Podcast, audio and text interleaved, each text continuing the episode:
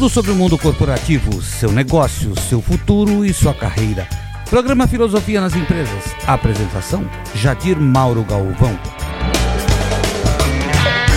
Muito bem, amigos da Rádio Teia, estamos aqui mais um programa Filosofia nas Empresas e hoje a gente vai tratar do tema de motivação nas empresas, que é um dos temas é, muito relevantes.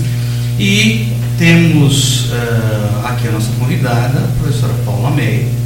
Eu vou pedir para ela dar uns cumprimentos aí para vocês ouvintes e fazer uma pequena autoapresentação dos seus ditos e feitos, da, da sua experiência, da sua formação e da experiência que a gabarita está aí falando sobre esse tema da motivação. Eu gostaria de, antes de mais nada, agradecer o convite, o professor Jadi, e bom dia, telespectador. Gostaria de dizer que sou muito agradecida em estar aqui debatendo sobre um tema, a meu ver, relevante, não somente na vida das pessoas, como na vida das empresas. Eu sou a professora Paula Meyer, sou economista de formação, atualmente ministro a disciplina de Economia da Energia na Universidade de Brasília, no campus do Gama, no curso de Engenharia de Energia. É, o programa Filosofia das Empresas agora está ficando interestadual, né? Embora ele tenha alcance aí mundial, ele está ficando interestadual. Aliás, teremos uma sequência é, bastante grande de programas também com pessoas de outros estados. Você representando Brasília, logo teremos o próprio professor Marcos Zambanini lá do, do Sergipe também. E em breve, eu acho que ainda essa semana, talvez o Renato Bittencourt, que está na Universidade Federal do Rio de Janeiro, também representando aí o povo do Rio de Janeiro. E, bom, nessa segunda é, etapa do programa Filosofia das Empresas, é, esse tema da motivação já foi citado. Contudo, eu acho que seria impossível em um ou dois programas, quizá até três, esgotar esse tema. Ele é muito amplo, muito abrangente, então eu acho que é importante a gente explorar esse multifacetamento da ideia de motivação para tentar entender como é que funciona um pouquinho disso a despeito, inclusive até porque é, esse eu acho que é um problema bastante crônico hoje na, nas empresas, né? seja ela do setor é, de, de é, indústria, de banco, de serviços, eu acho que esse problema da motivação ele toca a muitos, muitas das pessoas, eu acho que tanto até empresários quanto funcionários. Mas vamos lá, vamos ao nosso primeiro debate aqui, o nosso primeiro questionamento. Uh, Paulo, quando nós falamos de motivação, a rigor nós estamos falando de simplesmente ter motivo suficiente para gerar uma ação. É importante distinguir aqui motivação de ânimo, de estímulo, de empolgação, de entusiasmo, são coisas diferentes. Né? Motivação parece ter alguma coisa com valores, com a importância daquilo que a gente vai fazer. É, reuniões em equipes, é, de equipes de venda em geral, produção, tele, telemarketing, parece falar um pouco mais de empolgação, de ânimo. Mas a rigor, as empresas sabem o que é motivação? O que é motivação propriamente dito? É, Qual a distinção entre motivação, empolgação, ânimo e coisas do tipo? É, na verdade, professor Jadir, vamos primeiro analisar a palavra motivação. Motivo mais ação. É, a meu ver, é, viver a vida requer motivo e ação certo? Você viver um espírito é, empresarial, é, comungando os valores e a missão da empresa, você tem que ter um motivo forte e também ter ações que compactuem esses valores e essa missão dessa empresa. Então, eu gostaria de fazer uma discussão da motivação em duas diferentes áreas. Você tem uma motivação no âmbito pessoal, que é, agora eu brinco, particular e intransferível. Aquilo que pode ser motivação para mim, pode não ser para você. Porque cada ser humano tem um mapeamento genético, psicológico diferente. Ou seja, tem gente que é motivada logo de manhã cedo colocar uma roupa de academia e sair e para o parque correr. Tem gente que já não tem essa motivação. Ou seja, a motivação de algumas pessoas é diferente, difere de pessoa para pessoa. E a meu ver, está imbuído aí com, a, com os valores, com, com os objetivos de vida. Então, com o foco, com a estratégia, aí transpondo essa linguagem para dentro de uma empresa. Há pouco nós estávamos conversando um pouco sobre isso. O motivo mais ação para uma, um determinado indivíduo estar inserido num contexto empresarial, antes de mais nada, a meu ver, é uma questão de escolha. Ou seja, eu posso estar trabalhando num segmento A e da noite para o dia resolver mudar e ir para o segmento B. Não somente segmentos, mas como empresas. Então, o que motiva são valores inerentes a cada ser humano. Você olha hoje os jovens, quando eles estão prestes a fazer sua escolha profissional diante da vida. Você conversa com vários jovens. Não, o que motiva é aquela profissão que dá mais dinheiro. Certamente alguns terão sucesso. Sucesso, quando eu digo, o alcance desse objetivo. E o que é ter dinheiro? O que é ter. Talvez o que, o que seja muito dinheiro para mim possa não ser para você. Porque é algo muito relativo. Mas é, essa relatividade, professora Paula, eu queria explorar um pouquinho essa relatividade. É, durante um bom tempo que eu trabalhei no mundo corporativo, é, muito desse tempo foi cumprido em bancos, seguradoras financeiras, cartões de créditos e empresas similares, né? Uhum. Que viviam e agiam e tinham o seu propósito de, ser, de existir ao redor do dinheiro, para o dinheiro, pelo dinheiro. O objetivo era o dinheiro. O fundamental era o dinheiro. Era a riqueza. E eu percebia que muitas dessas pessoas que trabalhavam no mundo corporativo, claro, tinham, chegavam, por exemplo, a trabalhar de manhã com aquela cara de o que, que eu estou fazendo aqui. Né? É, contudo, é, muitas buscavam, por assim dizer, uma tal de motivação, se é que a gente pode usar esse termo, é, em termos de obter bens materiais, obter dinheiro, é, obter carros, roupas, equipamentos eletrônicos, né, celulares, notebooks de última geração. É, isso é motivação? Ou seja, para estas pessoas isso é motivação? Ou é um, um engano eu apostar os meus valores uh, em coisas assim, talvez efêmeras? Não, eu não acho que sejam, que sejam valores efêmeros, porque o carro está ali, a casa está ali, o objeto material ele está ali. O que eu acho é o seguinte, que o caminho para o alcance desse objetivo, que é a obtenção de riqueza, ele pode ser rápido, ele pode ser tortuoso para o indivíduo que almeja, ele pode ser fácil, facilitado. Então, é, é, tem várias outras variáveis que, que entram no meio desse caminho que podem tornar essa jornada agradável ou não. Então, quando eu falo motivo mais ação, é a motivação. Então, quando a pessoa escolhe é, um caminho profissional dentro de uma empresa, de uma instituição, ela, ela tem que ter muito claro é, o que que ela quer, certo? Aí para isso a pessoa precisa se conhecer, precisa estudar a empresa, precisa entender quais são as variáveis é, em jogo dentro daquela organização. Mas a meu ver, o objetivo maior da obtenção da riqueza ela pode ser, pode ser um caminho prazeroso ou não. Aí, aí vamos na, na etapa seguinte, ex post. Alcancei a riqueza. Pronto, alcancei a riqueza, eu tenho aquela, aquele objetivo alcançado. Daí para frente, o que que motiva? Quais são os outros elementos que vão motivar, inclusive, o nível de produtividade desse indivíduo na empresa, é, a motivação desse indivíduo perante a própria vida. Então, eu acho que é, é, é, é, nós temos que estar constantemente atentos a essa revisão de valores. Então, eu, eu entendo que a motivação é algo pessoal, valorado muito particularmente em cada indivíduo.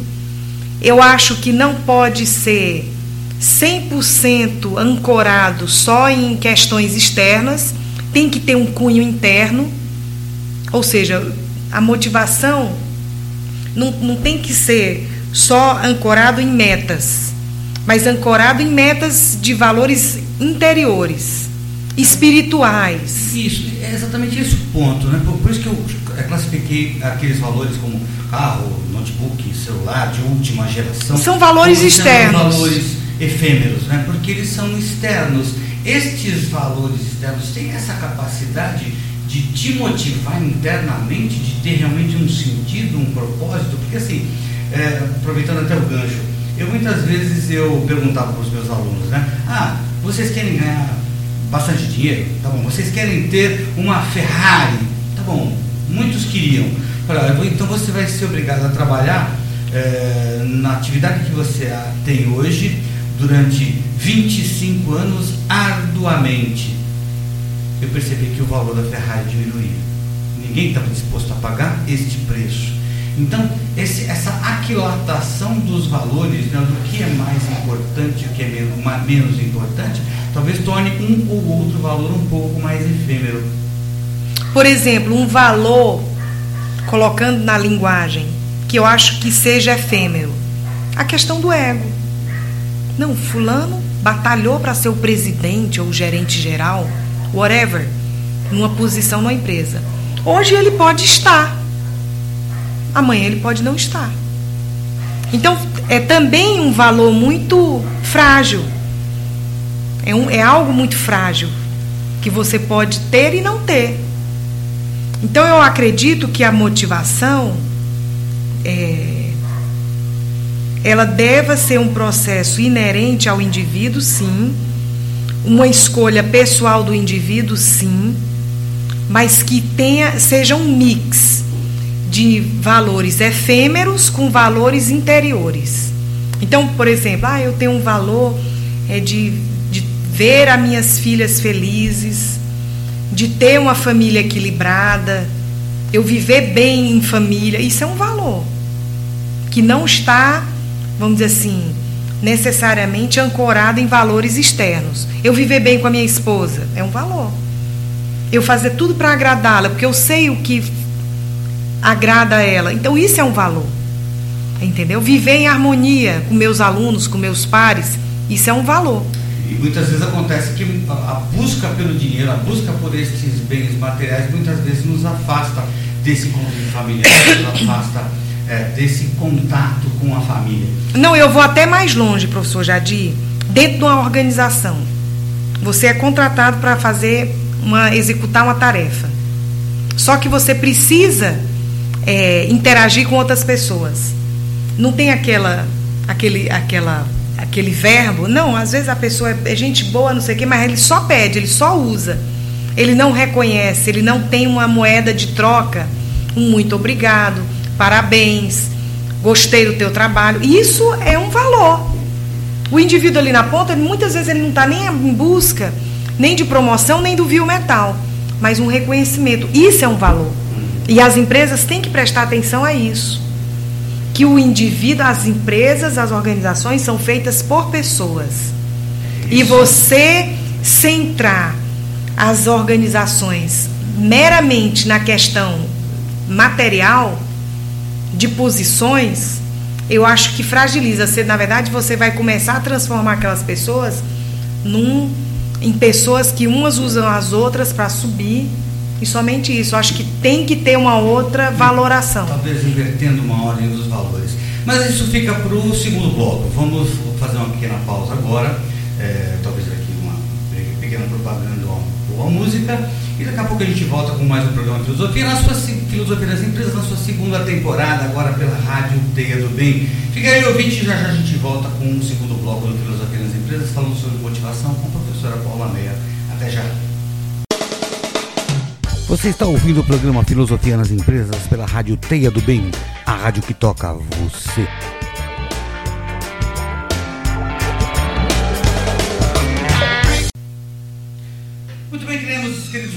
Estamos de volta com o programa Filosofia nas Empresas, é, agora na nova temporada e de casa nova, agora na Rádio Teia do Bem. E vamos continuar aqui o nosso bate-papo sobre motivação com a professora Paula Meia. E temos aí né, motivos suficientes para continuar esse papo durante bastante tempo. Falando, continuando a falar em termos dessa aquilatação dos valores que oferecem essa motivação entre valores efêmeros e valores mais espirituais ou valores mais fundamentais do ser humano. É, muitas empresas hum, visam hoje em dia é, a lucratividade própria, chama elas financeiras ou não, mas parece que tem certo grau de dificuldade em rechear o, o seu dia a dia dos seus colaboradores com valores que realmente sejam de grande importância a ser seguido. Em certas ocasiões, eu, como líder no mundo corporativo, eh, percebia essa dificuldade nos valores, eu tentei uma estratégia. O que eu fazia? Eh, eu funcionava como que um coach para os meus liderados, no sentido de que eh, eles estabelecessem, cada qual para si, um objetivo, um propósito de grande valor pessoal. Não na empresa, não na equipe, não financeiro, não de troca de carro, não, alguma coisa legal, algum projeto de sustentabilidade, algum projeto é, de, de, uma ONG, alguma coisa do gênero, algo que realmente tivesse um grande valor e falar, olha, tenha no trabalho, na equipe, no teu lado profissional, o grande meio por excelência de você atingir este propósito de grande valor que é seu e que ninguém pode tirar de você. Tentando uh, fazer esse contrabalanço aí né, entre valores que vão na conta somente do dinheiro, de coisas mais efêmeras, de coisas mais materiais, esses valores, como você bem disse, que estão fora da gente, para valores que estão internos, um propósito, um sentido de ele fazer as coisas. Isso pode, isso é uma, uma estratégia talvez válida, eu percebi que dava bons resultados, mas aí é para generalizar como uma, uma tática interessante para muitas empresas? Eu acredito que sim, só que nem todos os liderados toparão é, esse tipo de estratégia. O, o que eu percebo claramente nas empresas, eu acho que por mais que a empresa tenha é, o cuidado em cuidar desse capital humano, desse indivíduo que está ali produzindo riqueza, gerando riqueza para esse ente corporativo, é, eu acho que, como eu coloquei, as empresas são formadas por pessoas. Nem sempre os indivíduos que ali estão, eles estão propriamente cientes da escolha e do passo que tomaram. Então você pode conversar com seus liderados. Por que, que você está aqui? Não, porque o salário era bom. Não, eu vim porque é a minha área, porque eu gosto de fazer isso, é, é, é o que eu sei fazer. Então cada um vai dar um motivo, vai contar uma história, o que que levou essa pessoa a estar ali naquele spot desempenhando aquela aquela atividade. Então eu acho, professor Jadir, que as empresas, por mais esforços que elas façam, no sentido de tentar é, equilibrar esse lado, geração de riqueza, produtividade, com benefícios, sempre vai ter uma ovelha aqui a colar, vamos dizer assim, perdida, questionando o que é que eu estou fazendo aqui. Então, essa questão da motivação, como eu coloquei no bloco anterior, ela é algo muito pessoal. O que pode ser motivação para um indivíduo que está naquela, naquela área pode não ser para outro. Por isso que eu acho importante esse balanço aí do, do espírito, da essência da pessoa com esses valores efêmeros aí.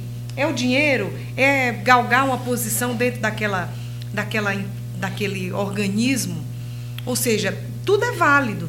Só que o, que o que tem que ser pensado é qual o peso que a gente dá para cada uma dessas, dessas particularidades. E queria focar ainda mais nessa questão do peso, né? porque eu acho que o peso, realmente, colocar o peso mais em um ponto ou em outro ponto, eu acho que ele é o cerne da questão e eu queria voltar a, a, a, esse ponto que, que eu estou circunscrevendo aqui. Né? Eu percebia uh, de um modo muito claro, quando eu trabalhava com empresas trabalhei no, no Jornal Estado de São Paulo, eu via as pessoas trabalhando lá, eu não percebia falta de motivação, a maior parte das pessoas. Uhum. Casos raros, cariacolá. Uh, trabalhei na indústria, na indústria, na Santa Marina, na Alcan, na Pirelli, em algumas outras empresas, eu também não via esta falta de motivação.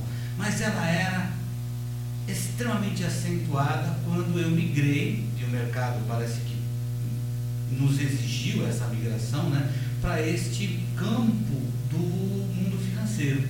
Neste campo, em bancos, empresas de cartão de crédito, seguradoras e coisas do tipo financeiras, me parece que existia um problema mais crônico de falta de motivação entre as pessoas, entre equipes e entre coisas do tipo.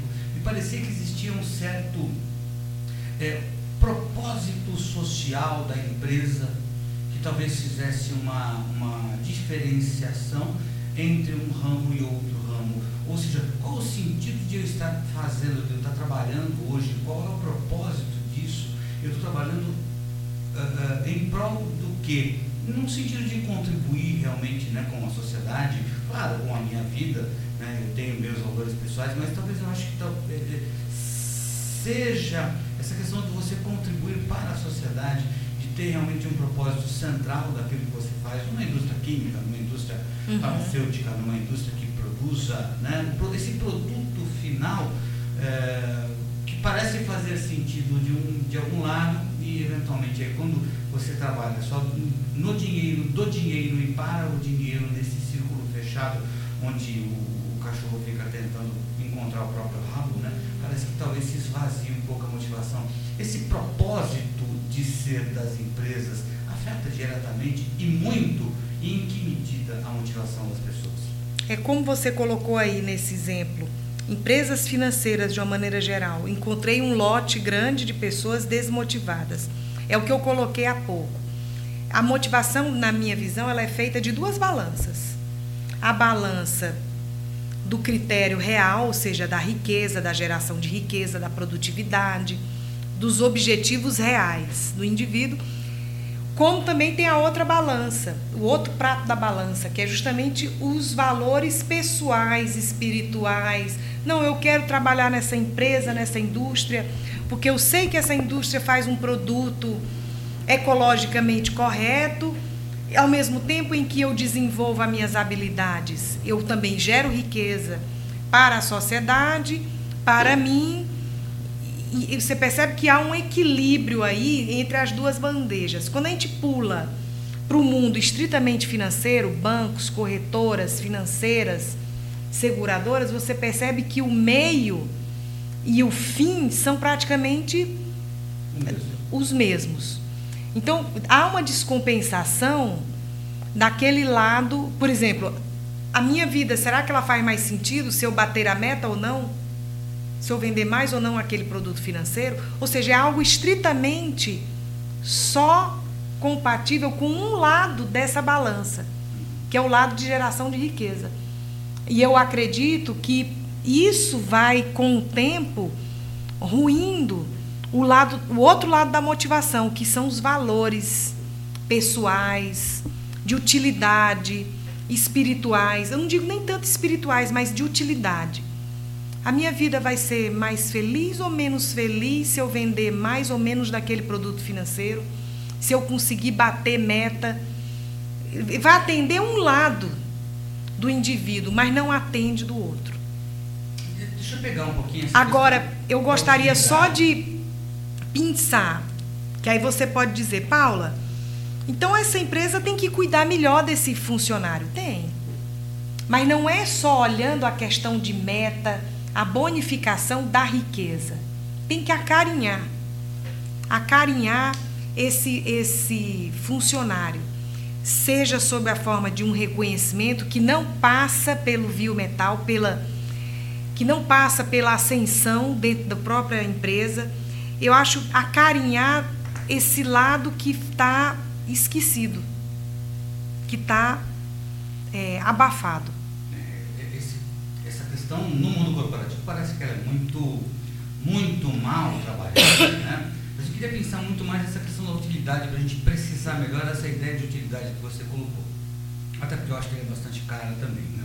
Essa utilidade no sentido pessoal, ou seja, ou no sentido meramente prático da vida. O que você está dizendo como utilidade? Utilidade, eu vou dar um exemplo. O sujeito ele trabalha numa indústria. Ele, ele se formou para trabalhar nesse segmento. Ele está ciente de que ele está executando a tarefa que, além de lhe proporcionar o seu meio de vida, ou seja, um ganho financeiro, ele sabe que está fazendo, gerando um produto que é que é que será útil para a sociedade. Por exemplo, um professor, um professor ministra aulas. Ele se prepara, ele entra em sala de aula, ele gera um produto, ele gera um, uma hora aula, duas horas aula, e ele sabe que dependendo da qualidade daquele produto, ele pode interferir na visão de futuro que esses indivíduos que bebem daquela fonte, naquele instante, é, terão dali em diante. Então, você sabe, você tem o seu salário, você tem a geração de riqueza, mas em contrapartida você tem a geração de utilidade, ou seja, o teu saber não é inútil. Como a geração de um produto tangível, de um produto que você vai no mercado e compra, também não é inútil. Mas você sabe que está gerando de uma forma correta, sem, sem, sem agredir tão fortemente o meio ambiente. Você está gerando um produto que será útil, importante para a vida daquelas pessoas, entendeu? Então, eu acho que é, a, é o tal do equilíbrio, é o, a, é a, são as duas balanças. Ok, maravilha. A gente vai fazer mais um pequeno pause, já já a gente volta com uma continuidade do terceiro bloco do programa Filosofia das Empresas, na sua segunda temporada e agora de Casa Nova, na Rádio Teia do Bem. Seja muito bem-vindo, ouvinte, e já já a gente volta. Você está ouvindo o programa Filosofia nas Empresas pela Rádio Teia do Bem, a rádio que toca você.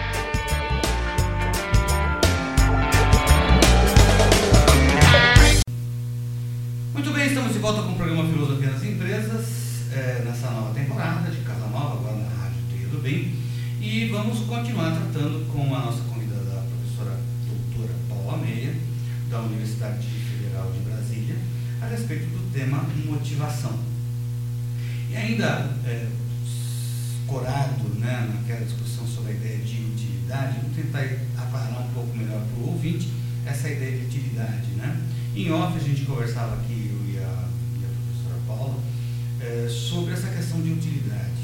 Será que é, ao oferecer para uma pessoa é, um chinelo havaiana, né, ou um lote de cinco chinelos ao longo de um ano, né, ou um salto, um sapato de salto alto, bonito, brilhante, é, prateado, dourado, o que essa pessoa escolheria, né? Para a gente ver o que motivaria a pessoa guiar a sua escolha.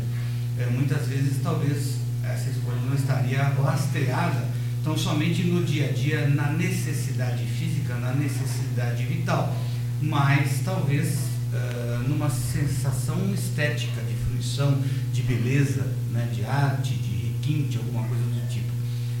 Como é que a gente pode balancear isso, né? Como naquela história dos pratos da balança, como você falou, muito bem colocado. É, na verdade, quando eu falei essa questão da utilidade, na minha visão como economista, eu parto do princípio que as empresas geram bens que são que serão é, consumidos, que serão demandados pela sociedade. Então eu parto do princípio que esses bens eles têm uma utilidade.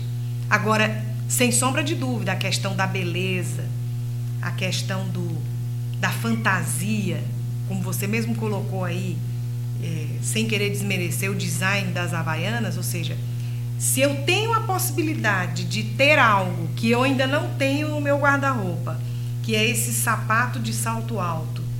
Em contrapartida, podendo escolher algo que talvez não tenha nenhuma ocasião no presente momento para utilizar, mas que pode vir a ter no futuro. Então, essa fantasia do inconsciente do indivíduo pode gerar uma utilidade em relação a um bem que talvez ele nunca tenha tido acesso a. Então é legítimo você querer ter acesso a algo, ou seja, aquele algo, ele, você criou uma utilidade para, muito embora você não tenha ainda nem a ocasião para utilizá-lo, certo?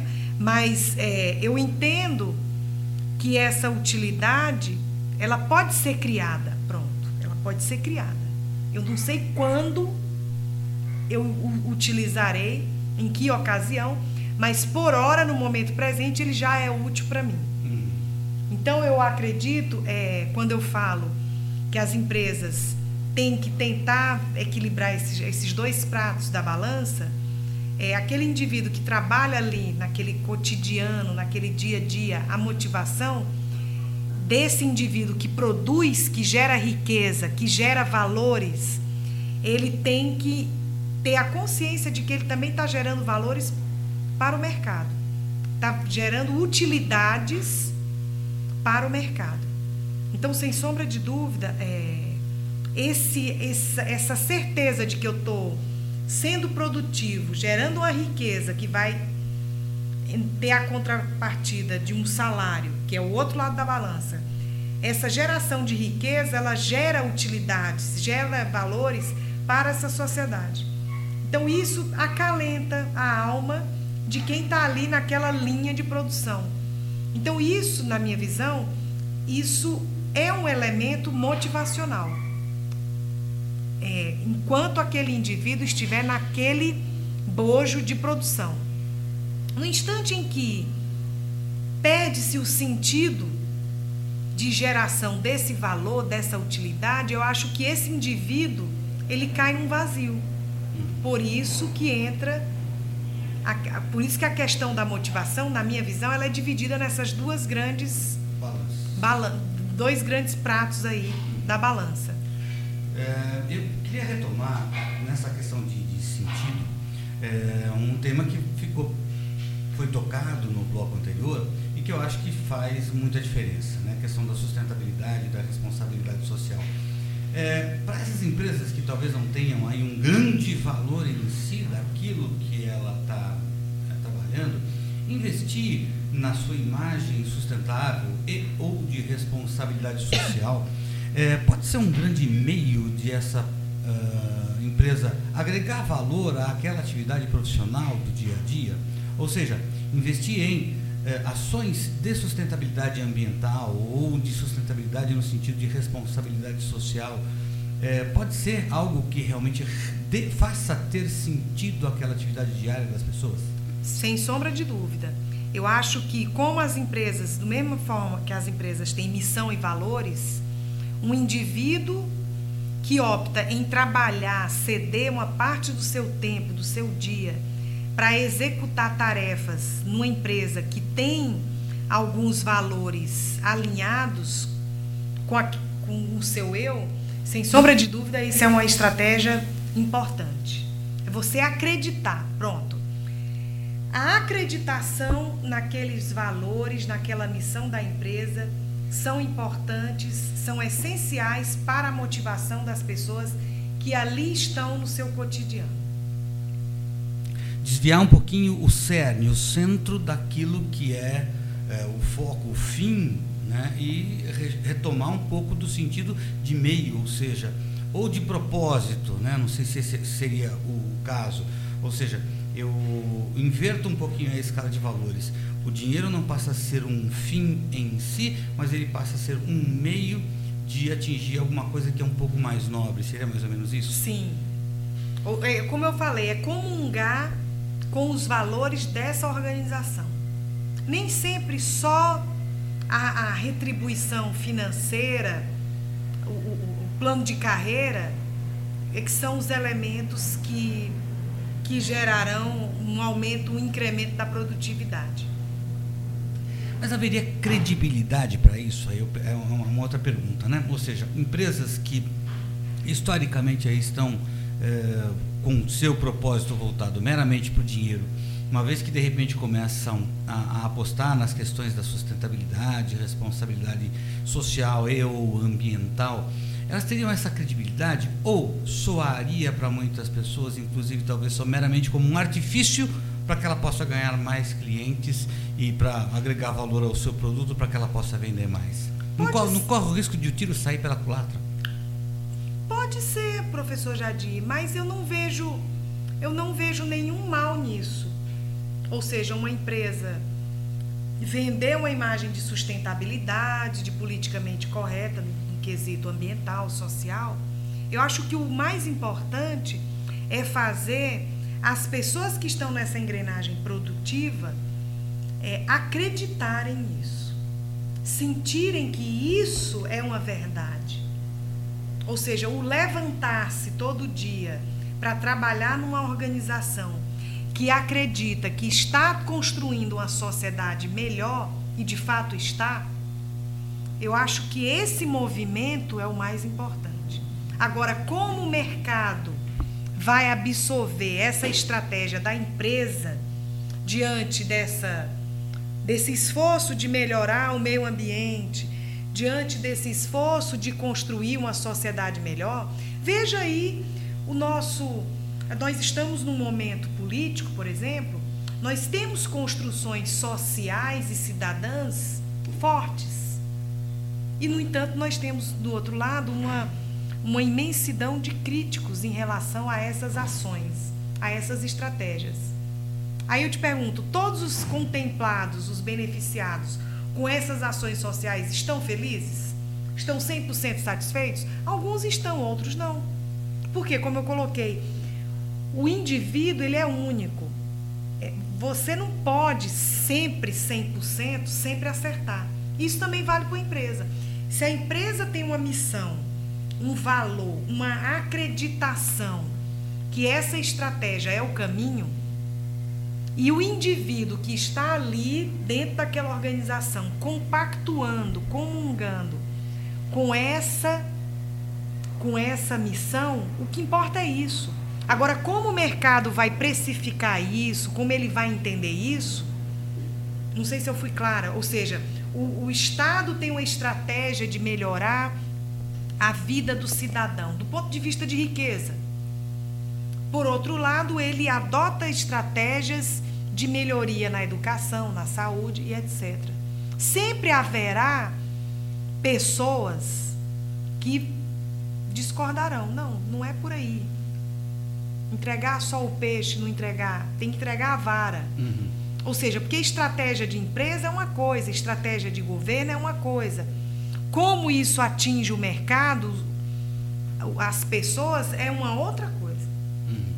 É, uh, mas eu queria, dentro da empresa propriamente dito, né, muitas vezes, e historicamente, aí voltando aqui, mais o escopo do cerne da questão, né?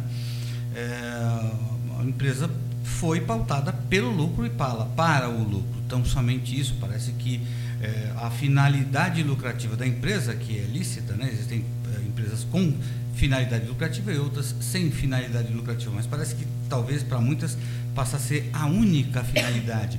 Ela, de repente, inverter a, a direção da sua visão, da sua missão, com foco na sustentabilidade ou ambiental ou social, não pode soar como um, é, uma disfarce, mero disfarce para ela lucrar mais? E isso faria com que a motivação continuasse não, não sendo atingida dentro da empresa mesmo, pelos seus funcionários, pelos seus colaboradores? Eu não, eu não creio, professor Jadir, atualmente essas questões aí que rondam a sustentabilidade, é, as questões ambientais e sociais, elas estão repletas de, de certificações, de normas que mensuram, que medem em que grau, em que grau, em que medida essa devida organização ela está realmente atendendo a esses padrões. Então eu acho que podíamos falar um disfarce, não, isso é um disfarce. Se tivéssemos falando na década de 80, quando esse discurso, essa preocupação em ter um, um, planeta mais equilibrado, é, ecologicamente falando, socialmente falando, eu acho que hoje é, a sociedade evoluiu, caminhou numa direção tal que nós já temos indicadores, já temos é, meios de medir, de mensurar se trata-se de um mero disfarce ou não. Uhum. O atendimento ou não de algumas normas e padrões já se encontra certificado, já se encontra mensurado. Então, não, não acredito que seja um, um disfarce. É tanto que muitas empresas se valem, se utilizam dessas certificações, dessas normas, para reforçar a sua imagem dentro do mercado. Sim, sim, sim sem sombra de dúvida. Uma estratégia, né? Isso. Inclusive até o próprio Conar, em algumas uhum. propagandas, cerceia aquilo que ele chama de greenwashing, né? Isso. Que é do tipo, aquilo que realmente é somente uma tapiação, ele, uhum. ele acaba é, coibindo esse tipo de, de abuso, ao menos no tocante à propaganda, né? Mas muitas vezes isso realmente surte um efeito bastante interessante. Muito bem, eh, estamos aqui no programa Filosofia das Empresas, vamos fazer mais um pequeno e breve intervalo e a gente volta já com o nosso último bloco, falando de motivação com a professora Paula Meyer, eu, Paula Meyer, eu, Jadir Mauro Galvão, daqui a pouco a gente se encontra novamente. Você está ouvindo o programa Filosofia nas Empresas pela Rádio Teia do Bem, a rádio que toca você.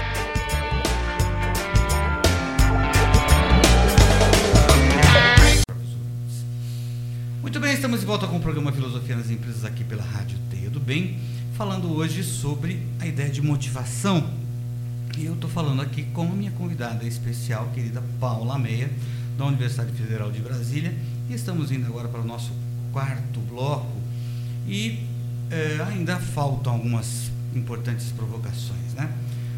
Uma empresa, ainda diante de um cenário de falta de motivação, aquele famoso clima organizacional né, ruim, de um membro da equipe ou até de uma equipe inteira, o que a empresa pode ou deve fazer? Troca a equipe inteira, renova uma parte da equipe na busca de tipo um chacoalhão, né, um novo viço para essa nova equipe, eh, de um modo reativo, ou tenta buscar, se isso é possível, um modo de motivar essa equipe, esse funcionário e essas pessoas.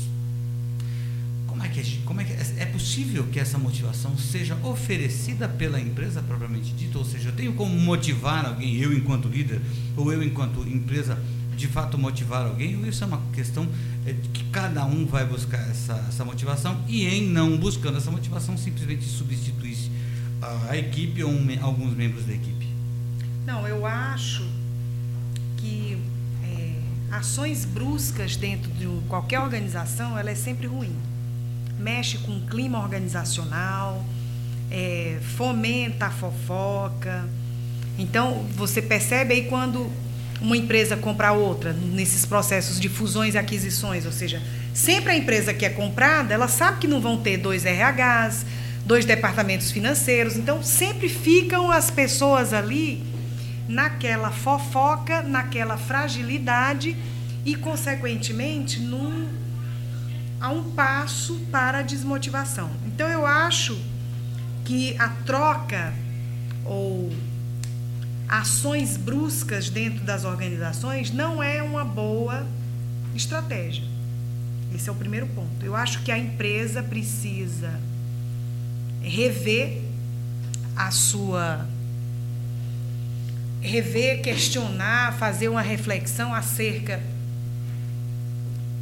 onde estaria localizada o elemento motivacional ou reconstruir, retomar a motivação dos bons funcionários, vamos dizer assim, que devotaram a vida, devotam o seu dia a dia dentro daquela empresa. Então, eu acho que é, fazer workshops, fazer brainstorms, é, coaching, é, e eventualmente, no segundo, na segunda etapa, promover sim uma, uma, uma estratégia, um programa de desligamento voluntário, mas isso depois de realizado um diagnóstico.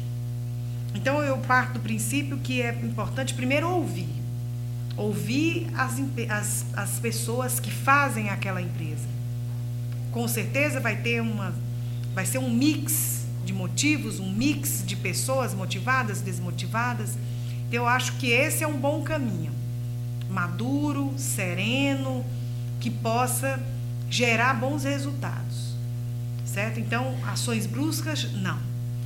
Mas haveria um campo fértil para isso? Ou seja, é, as pessoas se sentiriam dentro de uma empresa uh, estimuladas a agir com de fato honestidade para dizer, olha, eu não estou motivado por conta do X ou Y ou Z, ou isso poderia ser servir de munição para aquela pessoa ser ou não demitida? Não, eu acredito que a, a, as pessoas reagiriam de uma forma com verdade. Ou seja, eu acho que é, é, esse momento de reflexão, essa parada, talvez fosse o que estivesse faltando para gerar um novo clima organizacional dali em diante. O próprio desligamento voluntário talvez é, fosse a peça que estivesse faltando. Ou seja, o indivíduo olhar para si, ele perceber que ele pode ter uma, uma outra oportunidade numa outra organização, num outro segmento. Eu acho que talvez é, fosse sim é necessário esse tipo de ação para buscar um novo padrão de motivação num outro momento, com outras pessoas. E de outro modo, é, é, campo seria possível acontecer meramente do ponto de vista interno da empresa ou seria melhor que se contratasse algum tipo de consultoria externa para fazer esse tipo de trabalho? Sem sombra de dúvida, ou seja, é, é, pessoas que estivessem capacitadas a executar esse tipo de, de reflexão. Ah, mas internas da empresa? Não, interna não, um externas. departamento de RH ou uma consultoria isenta que não estivesse isenta, contaminada pelo clima? Isenta, totalmente externa. É. Tá, tá certo. Isso é muito interessante. Eu acho que entra também, ah. E isso entra também na, naquela própria ideia de responsabilidade social. É, ainda que eu me preocupe com a sociedade que está fora do meu ambiente de escritório, ou seja, com a comunidade do entorno, como se costuma dizer nas empresas, eu tenho aquela própria comunidade social que está dentro da minha empresa, que precisa ser zelada, que precisa ser cuidada e que eu preciso zelar pela qualidade de vida dessa sociedade que está de colaboradores que estão dentro de. É uma iniciativa também. É uma, inicia é uma iniciativa madura, é, que vai levar à reflexão. Você mencionou, não, mas funciona, não vai ter gente ali que vai levar, está infeliz, mas ele não consegue sair fora. Lógico que terão pessoas que não conseguirão ir para o outro lado do rio. Tá ali, a, a, a janela abriu-se, a oportunidade abriu-se, mas não tem a coragem. Aí por questões pessoais, particulares, intransferíveis. Mas a empresa fez o movimento de fez o movimento na direção de promover a mudança. É, bom, a gente parece que chegou num, num bom consenso de que é, aqueles dois pratos da balança, né, onde nós temos valores mais voltados à vida prática, ao dinheiro e aquelas questões mais básicas, né, parece que estabelecendo uma certa hierarquia de valores, ao, de modo análogo a, a Maslow, é, parece ser um certo consenso, ou seja, temos aí uma base da pirâmide que estaria num dos pratos da balança e o ápice da pirâmide num outro prato da balança. Contudo, parece que a nossa sociedade criou nessa escala de valores é, uma certa cilada. Eu, eu digo, digo essa cilada dos valores porque se reconhecimento, se dignidade, vida, saúde e coisas, lazer e coisas do tipo é, seriam esses valores que estão em um dos pratos da balança, talvez aquele mais importante que, tivesse dar, de dar, que ficou um pouco de lado e que tivesse que dar um pouco mais de importância agora, de valor agora. É, hoje em dia, se você não tem o dinheiro, que está em um dos pratos da balança, você não tem a saúde. Se você não tem dinheiro, você não consegue fazer, praticar esporte e atividade física que vai te proporcionar saúde. Ou, num segundo momento, não vai conseguir um remédio, pra, ou o plano de saúde, ou o remédio para te restabelecer a saúde. De um certo modo, também, se você não tiver dinheiro, praticamente você não tem nem reconhecimento nem dignidade. Né? Então, é, como é que a gente pode ver esta cilada desses valores, onde parece que muitos dos valores que estavam em um dos pratos da balança foram deslocados para o outro prato da, prato da balança. Talvez uma reflexão mais profunda para a gente tentar colocar os pingos nos is e cada qual desses valores em, do seu prato devido e adequado? Não, eu acho que não, não existe uma migração de um prato para o outro, não. Eu, eu acredito que uma escolha profissional é, ela está fortemente associada a competências e habilidades. Esse é um primeiro ponto, certo? Você tem que perceber se você tem competência e habilidade para executar aquela tarefa. A execução daquela tarefa, aí vamos para a questão de mercado. Ela pode ser muito valorada ou não no mercado. Então, uma, a execução de uma tarefa A pode ser que ela não tenha uma remuneração tão grande quanto a remuneração da execução de uma tarefa B. Porque cada uma requer, exige competências e habilidades são distintas, diferentes. É, uma exige, requer um tempo maior de maturação para realização daquela tarefa, motivo esse que ela vale mais no mercado. E outra não, é uma habilidade, uma competência mais fácil, mais prática, mais simples. Motivo esse que ela é remunerada num valor menor. Então eu acho que a questão da motivação do indivíduo, esteja ele ou não dentro de uma empresa, é uma questão de escolha particular que está fortemente atrelada ao saber fazer, à competência e à habilidade e ao gosto. Ou seja, eu não vou escolher fazer algo, arrastar uma execução de um trabalho, de uma tarefa, o resto da minha vida, em cima de algo que eu não tenha afinidade, que eu não tenha uma identidade. Eu acho que esse é um primeiro ponto. E aí a gente cai naquela máxima, professor Jadir, conhece-te a ti mesma. Então, quantas pessoas não mudam de ramo? Quantas pessoas no alto dos seus 40, 50 anos mudam de ramo porque perceberam que arrastaram a vida inteira a execução de uma tarefa que não tinha a menor afinidade. Isso é legítimo. Ou seja, eu vou trabalhar num outro segmento que esse eu gosto, tenho mais habilidade, eu sou mais feliz. A questão da precificação, que é o outro prato da balança, é o mercado que precifica. Eu tenho colegas que dizem: não, Fulano está muito bem, mas vendeu sua alma ao diabo. Mas isso é uma escolha pessoal, particular, intransferível. É legítimo. Se ele escolheu vender a alma dele ao diabo, ou seja, arrastar a execução de um trabalho, de uma tarefa, que ele não tem muita, muito gosto, mas a balança do dinheiro é o que pesa, é legítima a escolha dele.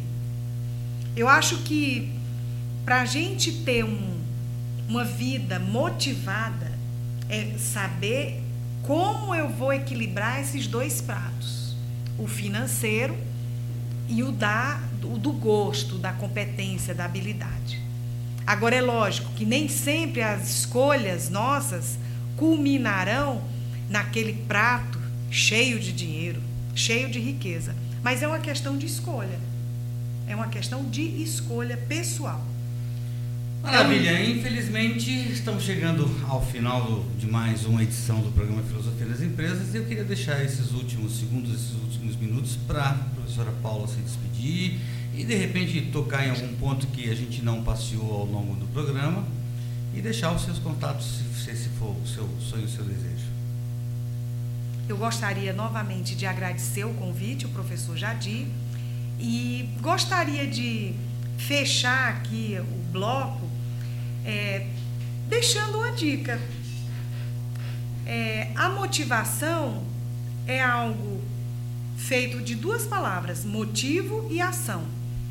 Então, a gente tem que escolher viver essa vida com motivos fortes e com ações compatíveis com esses motivos. Isso vale para o campo pessoal, profissional, espiritual, porque a vida é feita de escolhas. Agora, isso não significa que a escolha que você fez aos 20 anos, você necessariamente se veja obrigado a se manter quando chegar à idade mais adulta, de 40, 50 anos. Até porque, como a gente vem para essa vida, a gente vem em diferentes fases: criança, adolescência, idade adulta a velhice, ou seja, cada etapa da vida envolve um novo repensar, envolve um novo pensar em relação às escolhas realizadas no passado. Então, o que eu acho que a beleza da vida, tanto dentro das organizações quanto fora delas, é esse refletir e perceber que a vida a gente está sempre mudando a gente sempre tem uma segunda chance para se tornar mais motivado, mais feliz. Muito obrigado. Eu é que agradeço a sua presença, professora Paula, e está novamente convidada para outros programas, discutir alguns outros assuntos. E você, ouvinte, está convidado a toda semana ouvir o programa Filosofia nas Empresas, sempre com um debate novo, sempre com um debate mais picante, aqui nesse espaço que visa prestar serviço para você e quer muito que você se beneficie de tudo isso. Teremos novidades muito em breve e aguardando sua presença nessa semana em outros programas e na próxima semana também com mais um programa Filosofia nas Empresas. Eu sou Jadir Mauro Galvão, esse é o programa Filosofia nas Empresas, aqui pela Rádio Teia do Bem. Até semana que vem, um abraço a todos. Termina agora o programa Filosofia nas Empresas, que teve a apresentação de Jadir Mauro Galvão. Continue agora com a programação musical da Rádio Teia do Bem, a rádio que toca você.